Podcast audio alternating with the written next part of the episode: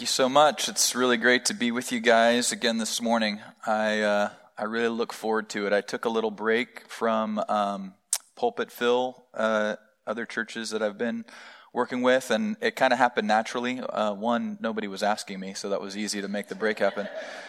Uh, but two, uh, even if people did ask me, I felt like mm, it would be nice to have a, a, a short sabbatical in that at least. Um, but when Paul asked me, I was I was excited to be able to share with you guys. I just really like it here, and I like you guys as well. Uh, as I was preparing, I had kind of three different directions I was thinking about for this service. That's the hard thing about having a freebie service. You know, I wasn't in Romans. It'd be the end of Romans chapter one and I just felt like that's a good one for Paul to preach um, later. So, um, so the hard thing is trying to discern. Well, what should I teach on then if I'm not being assigned a passage? And uh, there's a lot of challenges that come with that. And so I had three different directions I thought about going, and landed somewhere kind of in the middle. And I want to start by just acknowledging and saying I I live my life. I've lived most of my Christian life in my head. I like uh, the analytical, the intellectual, the academic, the cerebral space of theology and apologetics. That's where I feel comfortable. That's my default. That's where I'd go to. And so I thought I was going to, you know, bring a teaching kind of in line with that, especially on the heels of the conference about the Trinity and Fred Sanders being here, which I was able to attend the evening sessions, and I just I just thought that that was great. I soaked it up and really enjoyed that, and I thought, okay, it inspired me to maybe bring something similar. Uh, but as I sat at my computer and was working on my slides, I just felt more and more like this is not really the direction I think I, I should be going. So uh, I'm also kind of stubborn, so I thought, well, maybe I can kind of go that direction and then kind of turn and go another direction. And as I kind of worked that out, I felt like the Lord brought me to a a space where what I was thinking about doing and teaching today from kind of more of a academic standpoint, um, really the bottom line is it, ultimately it filters down to our heart and to our soul if we allow it to. And that's what God has been doing the last, I would say, several years, but especially this last year and a half in my life in the life of my family. Um, I've shared a little bit of my story uh, at different times when I've shared here, and I'll probably share a little bit more today. And so I kind of want to invite you on a journey from the head through the heart to the soul. It'll be a brief journey, of course, and this is kind of a, a lifelong lesson for me, I think. It will be playing out, and hopefully, as I invite you to it, it will um, be something that you would consider to be a lifelong draw as well in our relationship with Jesus together. And so, uh, what I was going to do, and what I'm going to kind of start with and, and, use as a as the journey from the head to the heart, was I was going to bring a teaching called. Your eyes are going to roll in the back of your head when I tell you this. Uh, the teaching is called "The Miracle of Messianic the miracle of naturally fulfilled messianic prophecy. All right, so you're already like, okay, there's a lot of words in that title. Can we use an acronym or something for that? Uh, it sounds like a museum, you know, like the, the Museum of Natural History or something like that. It's like, how boring is this going to be? It's not boring to me. I love it. I, I eat it up. I'm a, I nerd out on this kind of stuff. Um, and I want it to not be boring to other people as well, but I recognize that it kind of is. And so, or it can be at least. And so I am going to share a little bit about that and then lead into uh, kind of the heart and soul of that. So when I was taking a class in seminary on Old Testament survey, we were assigned uh, to write a research paper on a topic that we got to choose from the Old Testament. And as I was trying to think about, okay, what do I want to teach on? Uh, what I want to write on? Um, I, I just re- I knew right away I love prophecy. And so we had to submit our topic to the professor, of course, and get approval. So I said, I want to, I want to write on prophecy. And he replied, that's too vague. Okay, back to the drawing board. And I replied back, okay, I want to write on messianic prophecy. And he replied back, still too vague. Okay. So back to the drawing board. Okay, how can I get my way here and uh, and not it, it not be too vague? And so um, during that time, I had had conversations as I was kind of doing evangelism and outreach and stuff with people who also tried to reason academically or intellectually about theological things. And some of the arguments I, I heard included the idea that miracles just don't exist. Uh, we, you know, we're, we're taking it for granted as believers that miracles exist, and so we believe in a lot of things that are kind of based in myth or just fairy tales in the Bible. And in reality, miracles don't exist, and so um, we're already off to a bad start when we're trying to talk about Jesus and the resurrection and the truth of the Christian faith. And so uh, I remember thinking, well, if there's a way for me to demonstrate um, from a, like a naturalistic point of view that miracles are possible and that they actually do exist, how would I go about doing that? And so what I thought was if I could demonstrate that the Bible has prophecies, and I'm not going to call them prophecies for the sake of argument, I'm calling them predictions. That the Bible is able to predict the future and that the future is able to come true, but the way that it came, the, the way that the predictions came true were through natural means. Okay, so that's what I'm talking about when I say naturally fulfilled prophecies. For example, when Jesus rides a donkey into Jerusalem, that's a very natural event, but it's also fulfilling a prediction. Or when Jesus is born in Bethlehem, it's a very natural event. I think that birth is very supernatural, but it's something that occurs on a regular basis. And so to us as humans, it's natural.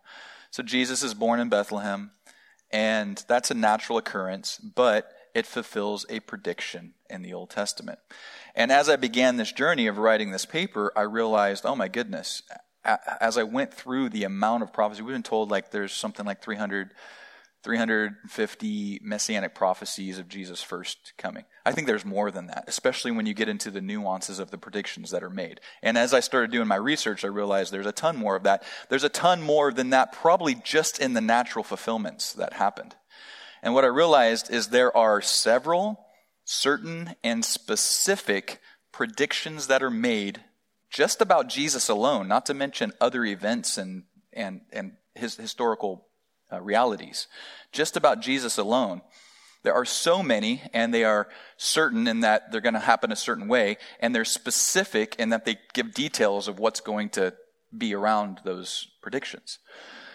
And so I started to write that, and I thought, wow, this is more than I. I didn't even finish the paper. I got a decent grade on it, but I had to ask, I can't even finish this. Like, I think that I told the professor, this is too vague of a topic. And so um, from that paper, I developed a, a teaching that I taught in an adult Sunday school class on PowerPoint, and I started to try to systematize all of these categories. And so what I realized was that uh, in other conversation I had, people would say, okay, uh, Jesus was a real person, and maybe he fulfilled predictions, but I think that he read what was written and this tried to fulfill the predictions in order to show himself as the as the Messiah. And so, you know, he read what the Messiah would be like, and then he just did it, and that was the fulfillment. In other words, he, purpose, he purposefully fulfilled prophecy.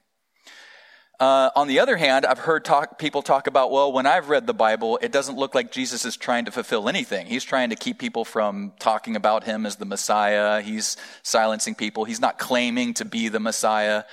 And so people saw this person and thought, wow, he seems to be fitting these predictions and tried to fit him into this mold of Messiah, but he wasn't really trying to be the Messiah. So I have both arguments that Jesus really was thought to fulfill prophecy or predictions passively. In other words, it was happening to him and people just projected that on him. And I've heard the other argument that no, he was trying to fulfill predictions purposefully. So which was it? Passively or purposefully? Well, it's both. Jesus fulfilled predictions passively through things like being born in Bethlehem, moving to Egypt, things about his birth, his childhood, his ancestry, his arrival.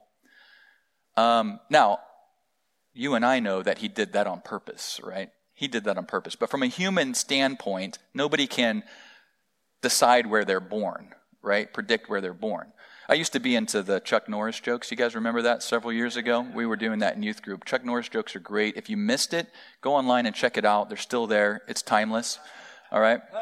There's a few great jokes about Chuck Norris, okay? One of my favorites is Chuck Norris sleeps with a pillow under his gun. Or uh, Chuck Norris can unscramble an egg. Or when Bruce Banner gets mad, he turns into the Hulk. When the Hulk gets mad, he turns into Chuck Norris, right? Superman wears Chuck Norris pajamas, right? All these things, like all these jokes. But here's, here's my favorite one. Here's my favorite one. Chuck Norris was born in a log cabin that he built with his own hands. Well, we know that it's impossible for somebody to be born in a space that they built themselves, but it happened once with Jesus. He's the creator of all things, and he was born in the space that he created.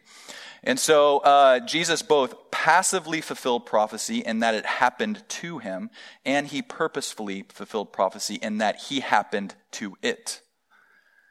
That's something that's amazing about Jesus. In fact, prophecy and the resurrection were two of the intellectual things when I was in my early 20s that convinced me that that the Bible is true, that God exists, that Jesus is the Savior, that He died for my sins, and that that's the end of the story as far as where I need to search for purpose, meaning, and salvation. Um, something I discovered as I was making this outline was this thing was just so extensive, and I started had to categorize and subcategorize different prophecies and predictions. And so, just under Jesus fulfilled prophecy passively, I had in his advent, and advent just means arrival, but it means a little bit more than that. It means arrival of a notable person or event. You know, it's like I'm not going to say like, you know, this morning at 9:30 my advent at Soma dawned. You know, it's like I'm not as notable or or as a person, or that's not a notable event, right? I arrived, but Jesus had an advent because he was a notable notable person. So under advent, I have arrival because he did arrive. I have. Um, in his, uh, in his arrival, in his ancestry, in his announcement by John the Baptist, and in his title. Now, as I was writing this out, I realized that's not a good way for a Bible teacher to go about their alliterations. I have arrival, ancestry, announcement, title. I need an A there. So I went to the thesaurus to look for a word that meant title that started with an A. And I found this word appellation. And I thought, this is going to be ridiculous. I'm trying to fit this word. Nobody knows what this word means. At least I didn't. Nobody knows, you know, appellation. I'm just fitting it in here. Like I'm just forcing this. I think I'll stick with title. But I started to research the word appellation. And this is what I found out. And this is part of the head to the heart journey I want to bring you on. I researched the word appellation and I came across this French phrase called appellation contrôlée. And I started to do research on it. And the Appellation Contrôlée is a, uh, a certification, uh, governing certification metric in France for viticulture, for vineyards, for wine. And not just viticulture, it also applies to cheeses and meats and things like that. Uh, in the U.S., we have something equivalent called the American Viticulture Viticultural Area. Doesn't sound as cool as Appellation Contrôlée, right? So, as I began to research what this certification process was, I realized there is a deep connection. I'm getting goosebumps just thinking about it right now between what the Appellation Contrôlée is and who Jesus is. Because the, pr- the process of certification, it's the label, it's like a stamp. It's basically what it is, is it's saying we know exactly where this wine originated from. And we're not just telling, we're not just saying it originated from this country. We know where in the country it originated, and we know which vineyard it originated from, and in some cases, we know which vine it originated from. And I began to realize as I was researching this word that the word appellation definitely fits here because the same process that's used to identify from a grand scale down to a narrow scale who Jesus or how, where the wine came from comes from is the same process that God reveals to us in Scripture from Genesis all the way through the book until Jesus is revealed in the Gospels and explained in the letters, is the same process by which God demonstrates who Jesus is. And these several certain and specific predictions all narrow down to this one person. The ancestry for existence. The Messiah is going to be a child of Abraham. There's lots of children of Abraham. All right, let's narrow it down. It's going to be a child of Isaac. All right, there's lots of children of Isaac. Okay, he's going to be a, chi- a child of, of uh, Jacob, Judah. Uh, he's going to be a legal descendant of Jehoiachin, but not a, not a biological offspring. He's going to be a legal descendant of Zerubbabel. I forgot David, right? David's before that. He's going to be a, uh, a biological and legal descendant of David as a king. So you're narrowing it down, right? You're getting the appellation down to who this specific person is. And that's what the appellation contrôlée does. But at the end of that, as you come to the end of that, you realize God is using this certification process, similar to the appellation contrôlée, to identify who Jesus is and where he came from. But it gets even better than that.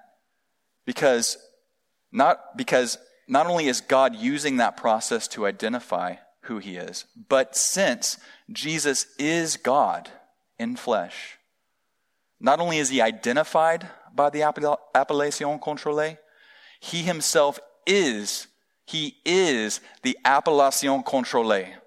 He is the system of identification. He uses the system and he himself is the controlling system of who he is, what he's come to do. That's amazing to me. So, from a head standpoint, getting all this information, it just makes me want to worship him. It, it, fills my, my heart and my mind with inspiration to worship God. But herein lies the problem. That's how I lived most of my Christian life, was being inspired by deep theological truths, which we should be, and we need that. But what I was also realizing at the same time is it would penetrate certain levels of my heart and my desire to, to want to live for God and honor Him. But it wasn't providing, it wasn't causing deep transformation in my life. It wasn't touching deep insecurity issues. It wasn't deep, touching deep relational brokenness. It wasn't touching deep childhood trauma. And so now I want to take you into a journey in the heart. One of the things about the appellation contrôlée is that uh, the Old Testament identifies which titles Jesus would own he will own the title of Messiah. Psalm chapter 2 and verse 2. He'll own the title of King. Psalm 2 and verse 6. He'll own the title of Lord. Psalm 110.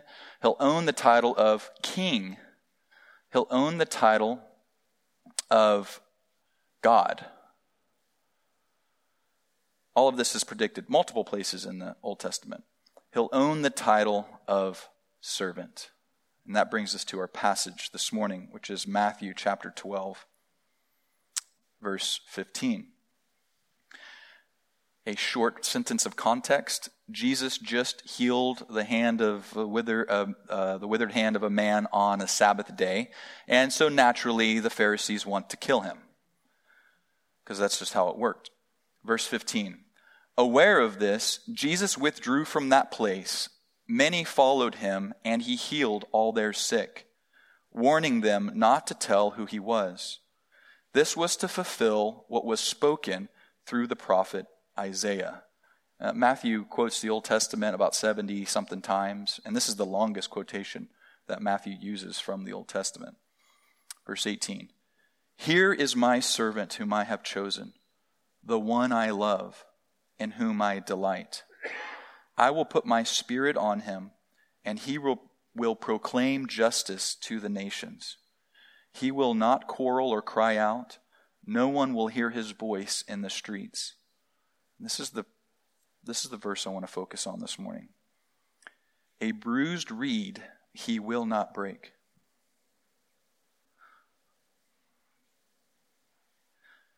And a smoldering wick he will not snuff out till he leads justice to victory. In his name, the nations will put their hope.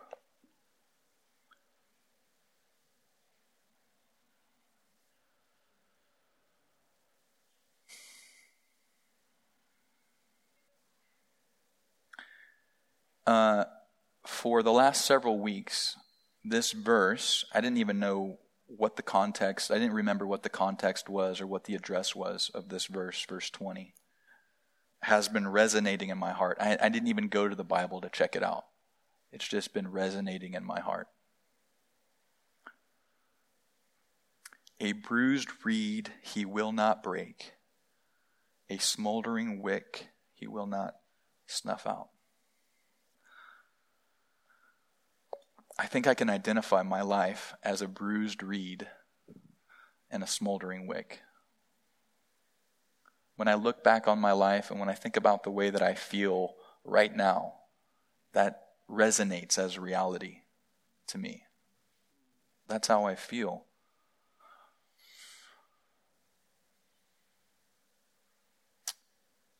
Uh, some of you have heard a bit of the story, but um, last year was the hardest year uh, that me and my family, my wife, have ever experienced. And just a couple of events on the timeline. So, starting in December of the previous year, 2021, we were pregnant with our third child, or fourth child, and um, we were about to, uh, we had a we're going to have a home birth, so we had a uh, ultrasound tech um, scheduled to come to our house uh, halfway through the pregnancy, so we could find out the gender. We were really excited about it. Of course, we have three boys. I have four total. That's a whole other story. That's the Jerry Springer story. Uh, but we have three. At, we have three at home, and um, so, you know, everybody was like, all you guys can do is boys. That's what you're going to have. And everybody's like, you're due for a girl. So it was a mixed bag of everybody who knew that we were pregnant and vying for, you know, what the gender was going to be. And so uh, we were excited to find out. Well, the day before our ultrasound, um, our midwife, who was supposed to come weeks before, but she had another uh, mother go into labor, so she had to postpone. Our midwife came to do a prenatal checkup with Katie. And during the ultrasound, she couldn't find a heartbeat. So she gently let us know. She didn't, she didn't make any conclusion about it. Um, I think she was very uh, discerning in that. And she said she knew we were having an ultrasound the next morning, so she said, "Let's see, wait and see what the ultrasound shows." So we were kind of tipped off something's not right, and so we had the ultrasound, and of course the ultrasound showed that the that the baby had passed away uh, Katie's body, so it wasn't a miscarriage because Katie's body thought it was still pregnant. So it was going on as if as if the pregnancy was still viable and the child was still alive, baby was still alive. And so in that ultrasound, we found out both that the baby had passed away and that she was a girl. And so uh, we had been invested in some dear friends um, concerning emotional health, how to how to live life emotionally healthy. So this was a real time test for us. So we engaged the grief head on, something that we would we would we had never done before. We would suppress grief. We'd use spiritual bypass. We'd try to get around. We'd try to Romans eight twenty eight, the whole thing, right? And so, uh, but we engaged the grief head on, individually, as a as a as a uh, married couple, and as a family, our boys as well. And it made all the difference in the world for us. And we felt like God was merciful to us in that process. Uh, well, uh, about a month and a half later, my wife had had uh, onset postpartum depression. It was severe to the point where I thought I might have to institutionalize her because she was not herself. She was not in her right mind. And as that was happening, I was suddenly and unexpectedly let go from my ministry position uh, out of the blue uh, of 15 years. And um, what ensued from that was deep, deep feelings of confusion and betrayal and all kinds of difficult uh, emotions. Uh, every category of our life was turned upside down overnight, except for our family, and it was holding on by a thread. A few, uh, what happened during that time is there was no income. I thought I was going to be able to get unemployment, so I applied for that and uh, found out two months later that I was not eligible for unemployment because the ministry, some ministries are not required to pay into unemployment. So just disillusionment after disillusionment. Katie shares with me during this time that she's pregnant again. And I just think, I'm unemployed. We have no income. We're going to be, we're going to have to move out of our house. Like we have, we have nothing. I can't work. I feel like I need to go to the hospital. phys- physically, I look fine, but I feel like I need to lie in a, in the in fetal position in a dark corner somewhere.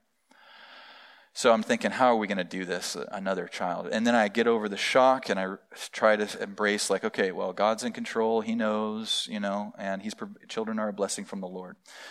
Well, meanwhile, we had, um, we had scheduled uh, a getaway just with Katie and I on the due date of the original due date of when our daughter was supposed to be born. We named her Corey Day, um, which means mercy of God. And so the weekend of April 25th, 2022, last year, we scheduled a getaway. And so we dropped our kids off uh, with some friends, and they were going to take shifts with our friend. And Katie wasn't feeling well that morning. And so as we, uh, uh, well, I should back up a little bit. Something that to- Katie told me was that she said, Hey, you're not going to believe this, but the new baby, the second baby's due date is December 8th. And that was the day that we scheduled the induction, and that Corey uh, day was, was stillborn, December 8th. And I was thinking, like, out of all the days, you know, how could that be the due date? This is crazy. And I, I, I just thought, okay, God, are you trying to redeem something here? Are you trying to show me something? And so I just kind of, you know, it was like Mary when she just tucked it in the back of her mind, in the back of her heart, pondered it to herself. That's how, kind of what I was doing with this pregnancy. So then fast forward to this weekend, April 24th, 5th, and we're leaving to go out to go to a KOA. Somebody graciously parked their camper out for us. And on the way there, Katie realizes she's miscarrying. Oh. And so uh, we're driving. We've got our bikes. We have we have a, a plan to um, to have an adventure, spend time alone together, and to just ha- you know be able to move into this space of having fun and also reflecting on the loss.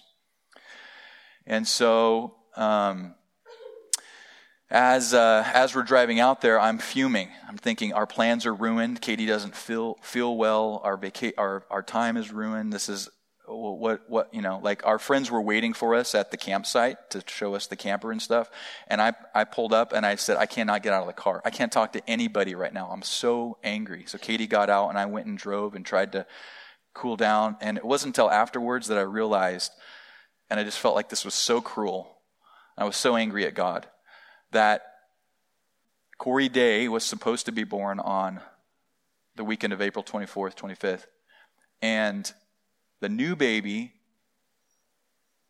its due date was on the day that Corey was stillborn. And the new baby miscarries on the day that Corey was originally supposed to be born. How can that happen? How does that happen? God, you're in control and you are making this happen. That was the only response I could have. Like, you're in control and you're allowing this to happen.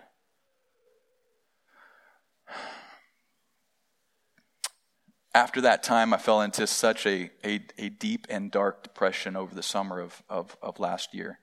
I just felt like I didn't want to be alive anymore. I felt like um, the betrayal that was residual that we were experiencing, just different things, and the, and the narrative was so so challenging. And I didn't, I didn't, I couldn't read the Bible. I couldn't, felt like I couldn't go to church. I couldn't worship. I couldn't do the things that I, I like. I had this cognitive dissonance of, I think, I know Jesus is the only one who can heal me. But I don't want anything to do with him right now.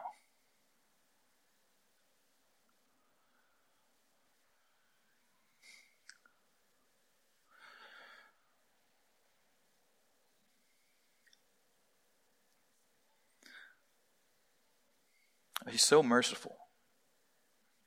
He's so gentle.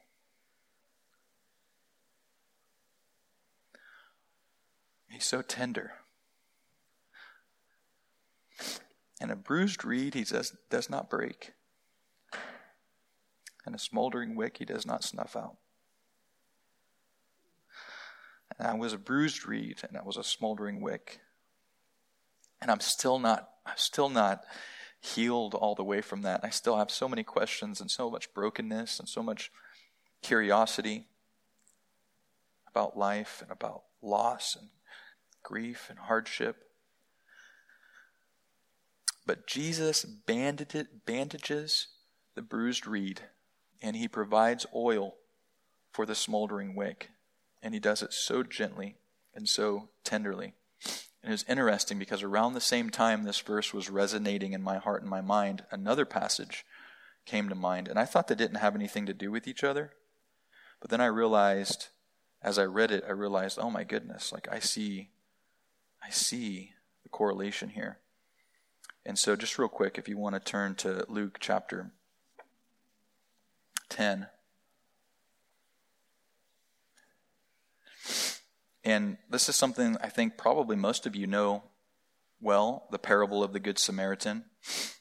Um, I'm not going to give a lot of the backstory because it's not pertinent to what I want to point out. But basically, Jesus tells this parable because the expert of the law says, Well, who is my neighbor? And he tells this parable about a man who was uh, ambushed by robbers and thieves, and they left him for dead. And uh, first, a, a priest walked by and saw him and crossed on the other side of the road. And then a Levite walked by, both religious, Jewish religious leaders, and he's talking to Jews when he's telling this story.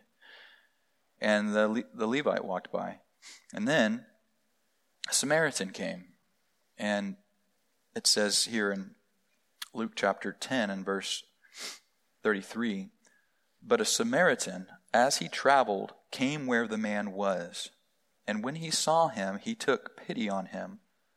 He went to him and bandaged his wounds pouring on oil and wine. Then he put the man on his own donkey, took him to an inn, and took care of him. The next day he took out two silver coins and gave them to the innkeeper. Look after him, he said, and when I return, I will reimburse you for any ex- extra expense you may have. But back at verse 34, when I read this, it says, He went to him and he bandaged his wounds, pouring oil, pouring on oil and wine. And I realized the same thing I was feeling about verse 20, about the, the bruised reed that he bandages and the smoldering wick that he provides oil for. Is exactly what the Samaritan, almost verbatim, is what the Good Samaritan is doing in this parable. That he bandaged his wounds and he poured oil and wine. And I just thought, wow, God is showing me something about himself here. The other thing that's interesting is that there's this hot topic or this hot word in our culture right now trauma. The word trauma. We think, um, we hear the word trauma and it triggers a lot of us who are believers because in some ways it's connected to kind of woke culture and you know everybody's uh, finding out that everybody's been traumatized but i just want to bring up bring a challenge to that right now. Um, it may be the case that what people are saying about trauma that they've experienced may, maybe it is or it isn't trauma. Maybe it's just they're they're just latching on to this term that's being used. But i would i do want to say that trauma is real and it is affecting a lot of people. In fact, there's a lot of Christian leaders who are saying they believe that trauma is the biggest mission field in our area right now. I think it's helpful to define what trauma is. Well, first, I want to say the only mention, the, trauma is a Greek word, and it's mentioned in the Bible right here in verse 30, 34. It, uh, he went to him and bandaged his trauma. That's the Greek word used for wounds right there. The definition of trauma is psychological, or there's obviously physical trauma. So in psychiatry work, the definition of trauma is psychological or emotional injury caused by a deeply disturbing experience. This is how I define trauma. Not that I'm an expert, but it's just, I feel like this is what the Lord put on my heart regarding my wrestling with what is trauma and how do we engage and deal with it. This is how I define it. A wound, a wound, whether physical or emotional, a wound that requires external intervention in order to heal. Trauma, a wound that requires external intervention in order to heal. In other words, I can't produce the healing myself. Something outside of me has to help me to heal. When you have a severe physical wound that is prone to getting infected, you need some outside thing. Your body's not going to, your body's demonstrating it doesn't have the capacity to handle that wound properly. That can happen both physically and emotionally. And I feel like that's what Jesus is doing. And he's, I don't even want to say what I think he's using this last year and all those experiences for. I have no idea. I really don't.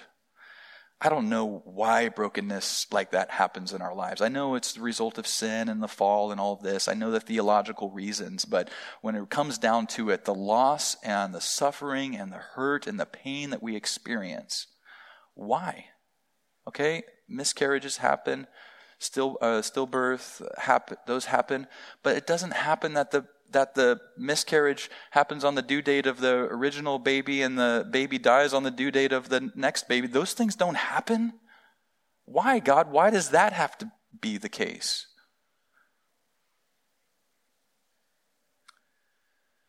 There's a lot that can be said about the Good Samaritan. Here's one thing the Good Samaritan likely did not have good theology. And I think Jesus is making a point here. He's using a Samaritan on purpose. The Jews did not like Samaritans, they were outcasts. But here's the thing the Samaritan did have he had the experience of knowing what it was like to be an outcast. He knew what it was like to experience social rejection, just like this man that he found left for dead. And that brought about pity and compassion in him to do something about it. And until we bring our wounds, because all of us have them, we hit a wall with our wounds and we decide to do one of three things. We have four options. But we usually do one of three things. We go backward in bitterness, we go to the left in apathy, or we go to the right with spiritual bypass and pretend like nothing's ever happened. And we Romans 8:28 the whole thing. The only way to make it through is forward, is through the wall. The only way to make it through is through, and that is engaging the hurt and the grief and the loss in ways that expand the capacity of your soul to experience God. And I think that's what he's doing in me. And I'll close with this. What does this definition remind you of? A wound that requires external intervention in order to heal trauma. It reminds me of the gospel. This is the gospel. The ultimate trauma is the fall. That's our trauma. And guess what? It requires external intervention in order to be healed. And so, what had to happen? Jesus himself had to become bruised. He had to become smoldering and snuffed out. And who did that? God crushed him. It pleased God to crush him. It says, it's a mystery in Isaiah 53 and verse 10. And Jesus was snuffed out. He was cut off by God. He was bruised for us. He had to become the bruised reed and the smoldering wick.